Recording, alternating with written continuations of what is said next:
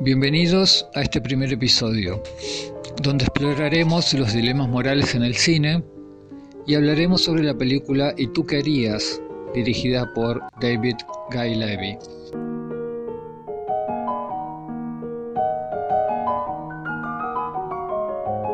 Levy es un director, guionista y productor de cine, conocido por su estilo visual distintivo y por explorar temas oscuros y complejos en sus películas.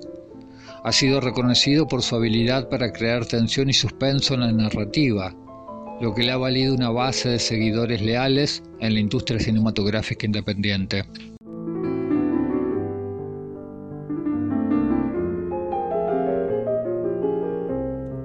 La película es un ejemplo extremo de dilemas morales que pueden llevar a los personajes al límite. En una historia de horror psicológico, la trama sigue a un grupo de personas que son invitadas a participar de un juego macabro, donde se les pide que tomen decisiones difíciles y moralmente cuestionables para poder ganar una gran suma de dinero. La pregunta es si están dispuestos a hacer cualquier cosa para ganar, incluso si eso significa poner en riesgo sus vidas o la vida de los demás.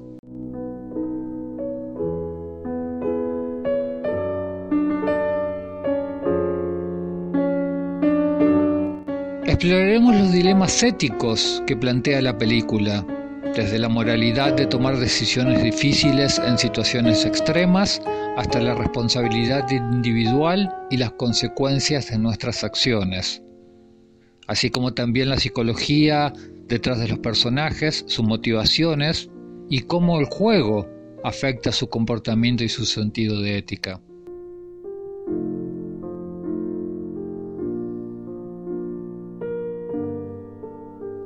¿Qué son los dilemas morales? Los dilemas morales son uno de los temas más importantes tratados en la filosofía de la ética. Estos dilemas surgen cuando una persona se enfrenta a una elección difícil entre dos opciones, ambas de las cuales parecen tener implicaciones éticas igualmente importantes o negativas. Los filósofos han tratado de resolver estos dilemas durante siglos, proponiendo diferentes teorías éticas y métodos de razonamiento. Algunos argumentan que la moralidad debe basarse en el cumplimiento de deberes universales, mientras que otros defienden que la moralidad debe basarse en el resultado final de una acción. En la filosofía contemporánea, los dilemas morales siguen siendo un tema candente de discusión, especialmente en áreas como la bioética y la política pública, Ejemplos comunes de dilemas morales incluyen el aborto, la eutanasia, la pena de muerte y la distribución justa de los recursos. Por ello, al explorar los dilemas morales, los filósofos buscan entender cómo se puede tomar una decisión éticamente justa en situaciones difíciles y cómo se puede aplicar los principios éticos a problemas concretos de la vida diaria. La reflexión sobre estos dilemas puede ayudarnos a desarrollar una comprensión más profunda y reflexiva de la ética y la moralidad.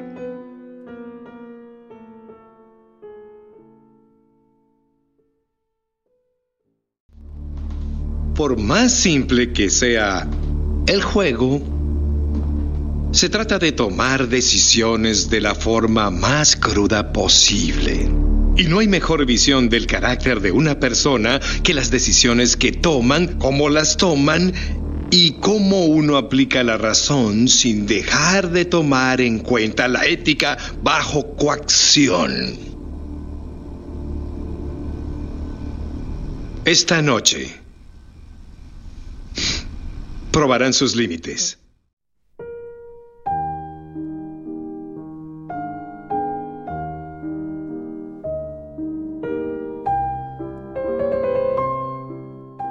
La película sitúa a los personajes en un dilema moral que los obliga a escoger entre dos alternativas censurables desde el punto de vista ético.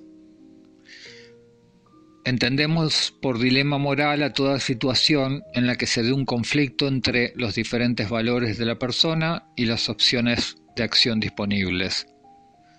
Se trata de situaciones en que se va a generar un conflicto entre valores y creencias, sin la posibilidad de una solución totalmente buena o totalmente mala, sino que ambas repercusiones pueden ser positivas y negativas al mismo tiempo.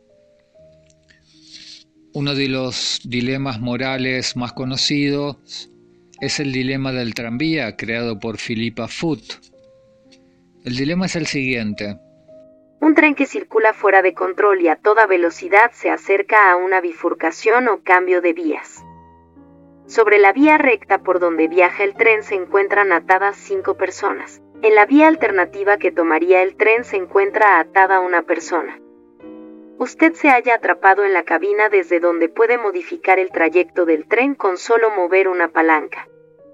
Tiene que decidir entre no mover la palanca dejando que el tren siga su curso y mate cinco personas, mover la palanca para que el tren se desvíe hacia la vía secundaria y muera una persona.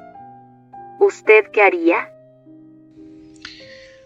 Al igual que el existencialismo, el fin de Levi propone centrar la mirada filosófica en el propio sujeto, considerando su modo de existir como experiencia individual en términos de las posibilidades presentes en todo ser humano. Por otro lado, el utilitarismo como ética teleológica considera que la finalidad de las acciones humanas, puntualmente la felicidad que se obtiene a través de estas, se encuentra vinculada a la realización de acciones útiles. De una manera un poco simplificadora podríamos definir al utilitarismo como aquella ética que afirma que es bueno lo que nos resulta útil para ser felices. En este sentido, podríamos decir que es una variante del consecuencialismo. Sin embargo, debemos medir nuestros actos por las consecuencias en razón a la felicidad que provocan en nosotros y en la sociedad. Pero el utilitarismo altruista considera que, dado el actual estado de nuestras sociedades, se debe distinguir entre aquella satisfacción que es puramente privada y el bien público. Ciertamente se debe trabajar para reducir la diferencia entre ambos, pero el utilitarismo plantea efectuar un cálculo que permita en cada circunstancia alcanzar un máximo de placer o felicidad sin necesitar seguir normas a priori. Es decir, a cada acción le sigue una consecuencia y solo ella nos permite justificar su valor. Los motivos subjetivos, esto es, las intenciones, no cuentan. Solo importan las consecuencias evaluables.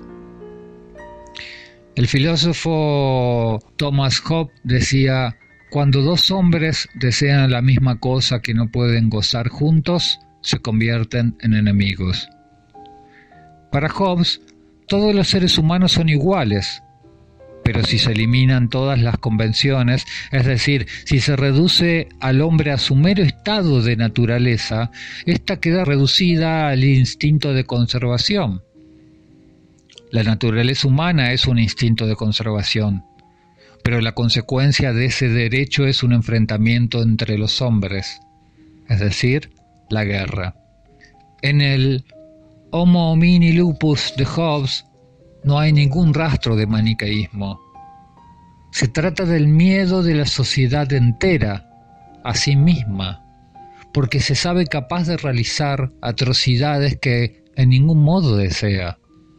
Por ello decide en un acto de egoísmo colectivo sustraerse determinados derechos y entregarlos a una instancia superior creada por ella misma para asegurar su supervivencia. Esto es el Leviatán. Por tanto, ya que no hay norma que regule la convivencia entre los hombres, es necesario crear un orden artificial. Pero para ello nadie puede quedarse sin una partícula de libertad, entendida esta como la posibilidad de hacer lo que se quiera para conservarse, pues se volvería al orden natural. Uno de los postulados primordiales de la película reside en que no existe una naturaleza humana que determine a los individuos, sino que son sus actos los que los definen. En este sentido, los personajes serán los responsables de sus decisiones y el remordimiento su peor castigo. En esta cuestión filosófica, la ética constituye una reflexión sobre los hechos morales en la vida cotidiana. Busca las razones que justifiquen un sistema moral. Para los personajes del film, el fin justifica los medios, expresión que armoniza con las acciones y objetivos de estos.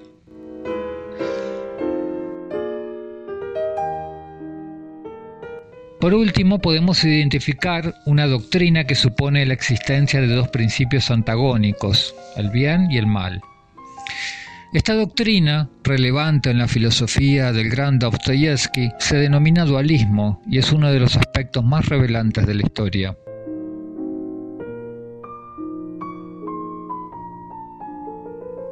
Raskolnikov expresaba, yo no maté por cuestiones de conciencia, sino por un impulso que solo a mí me tenía. No quiero engañarme a mí mismo sobre este punto. Yo no maté con la intención de dedicar al bien de la humanidad del poder y el dinero que obtuviera. No, no. Yo solo maté por mi interés personal, por mí mismo. Y en aquel momento me importaba muy poco saber si sería un bienhechor de la humanidad o un vampiro de la sociedad. Estas palabras son del libro Crimen y Castigo de el gran Dostoyevsky. No haber nacido nunca puede ser el mayor de los favores, pero una vez nacido, el volver al origen de donde uno ha venido es lo que procede lo más pronto posible. He aquí la única verdad para el hombre, una verdad trágica resultante de un deseo de conocimiento llevado hasta las últimas consecuencias. Muchas gracias y hasta el próximo programa.